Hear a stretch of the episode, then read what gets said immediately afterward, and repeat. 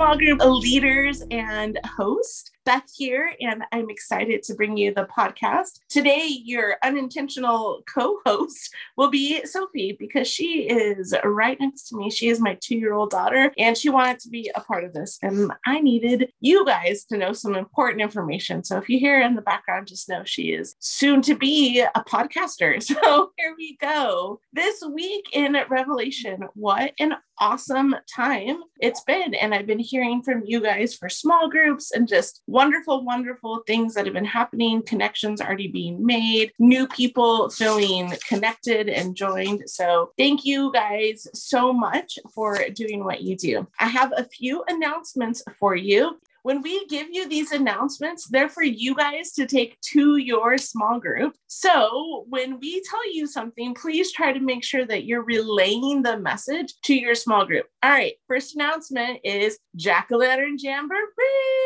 Thank you guys for signing up. I appreciate it so much. We have, I think, eight or nine groups there. And so I know it's the Crosspoint fashion to not sign up in a timely manner, but that's okay. Just as long as you guys sign up, the sooner the better, so we can know what to expect and how many extra things we might have to do to accommodate for all of the people that come a couple of things to know. Last week I fibbed unintentionally and I said that we would provide an easy up, but we will not be able to provide an easy up for everybody. So if you're unable to get one there, let us know and we'll try to accommodate for you. But if not, we would love for you guys to provide your own easy up. And then another great idea, but not mandatory, is having a tarp for the back of your booth if you wanted to darken it out. We're going to do the flow a little bit different and so the trick or treaters will walk behind the booths. And so that there's no temptation or anything for flow, we're asking for tarps. But if you can't do that, that's totally fine. It's not necessary. It's just going to help with a decor and theming and flow of the night. But again, that's not like a mandatory request. Okay. Next thing is if you are not able to go, or even if you are able to provide a booth with your small group, we need candy. So the next couple weeks, we are going to have a candy rush at church. There's going to be a giant jack o' lantern, you know, for the jack o' lantern jamboree. And in front of it will be a place for candy. It'll be inside so the candy doesn't melt. So please make sure that you bring your candy there so that we can have a ton of candy and extra for this event. And then lastly, we are going to have a ministry rush. And so if you're wondering what is a ministry rush,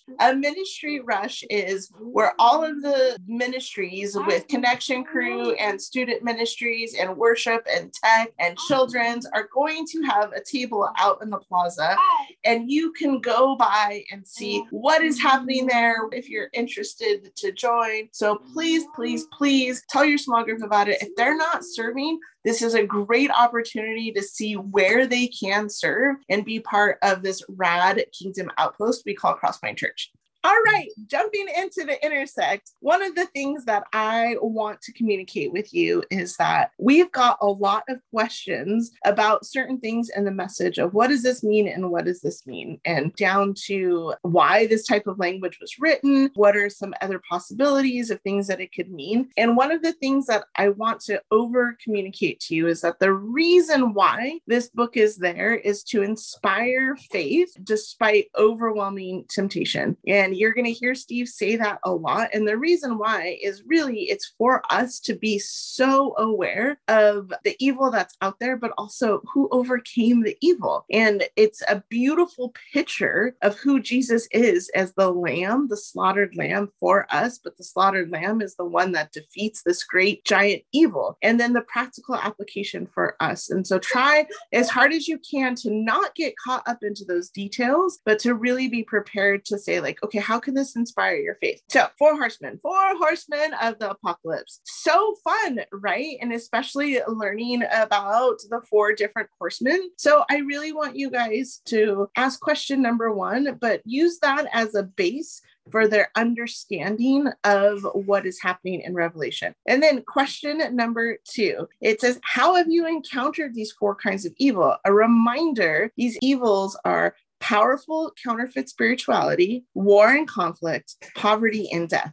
So, how have you come across them and how have you responded? And I believe all of us in different ways have come across this. The counterfeit spirituality for me is just this hypocrisy, but yet this beautiful hypocrisy. And what I mean by that is that when people see someone worshiping and praising the Lord and they're just like, wow, and then they're moved by the way that they publicly worship and then to see the huge juxtaposition of a life that is not led honoring God. And so with that being said, what I want for you guys to focus on is maybe we don't have this powerful counterfeit spirituality, but maybe we're dealing with hypocrisy ourselves. Maybe we are not who we say we are at all times. And while that's a struggle and it's probably evident for everybody, how can we move towards that? How can we change our response to that? The next thing is war and conflict. Okay, war we probably won't face, but conflict, man, this position that I sit in at church, so many of you are in conflict in conflict in your marriages and relationships in your families in your small groups with people with serving with so many different things that how we respond to conflict is really going to say are we going to allow that horseman of war and conflict to win or are we going to respond by waging peace? And that's the next question. But then in it just really a couple things to remind you guys of. I don't want to re preach the message.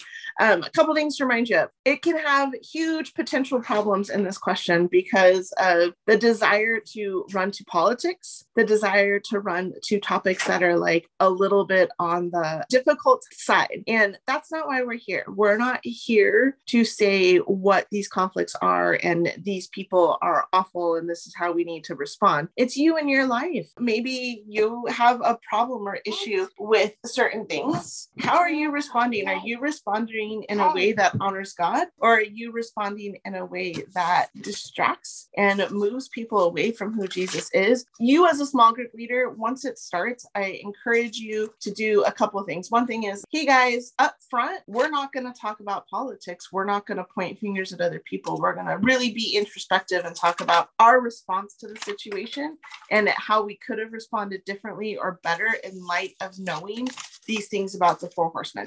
And then the next thing is that if it keeps going, it's fine to just say, all right, guys, we're going to be done with this. We can talk about it later one on one. Because some people will be like, oh, you told me to stop. I should absolutely talk about this more we want to honor God in all of this. And if there is potential to lead to conversations that are going to help us grow in our faith, that's amazing. But if there's potential in this to lead to things that are going to be a stumbling block for other people, it's your job as a small group leader to stop that. All right. The next one, waging peace in conflict. It's really having a conversation and being able to point people to make peace, you know, not seek revenge, things like that. And you will see that that mm-hmm. in the scriptures provided, we have a role and responsibility in peacemaking. And that's what the scriptures are. So you want to answer that question in the scriptures is what is your role and responsibility in peacemaking? Mm-hmm. And then each scripture talks about it. I think the only only one that's going to be a little hard is going to be the oh. last scripture in Matthew.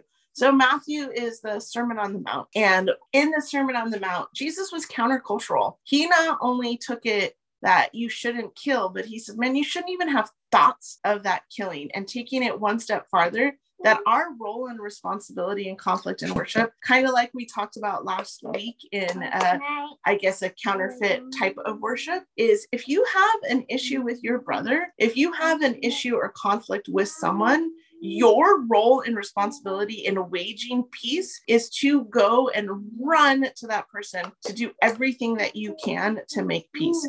In these questions, every part of our role and responsibility is a verb. It's an action. And we have to do those actions, meaning we have to be actively running towards making peace. Yes, Sophie agrees.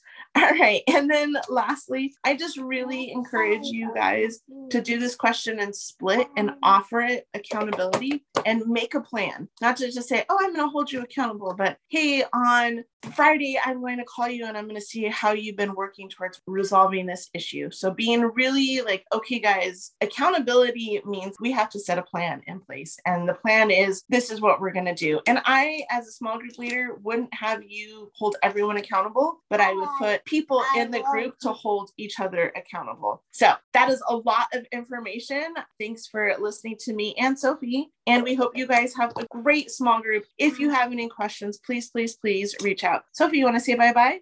Bye bye. Bye bye. Thanks, guys, so much.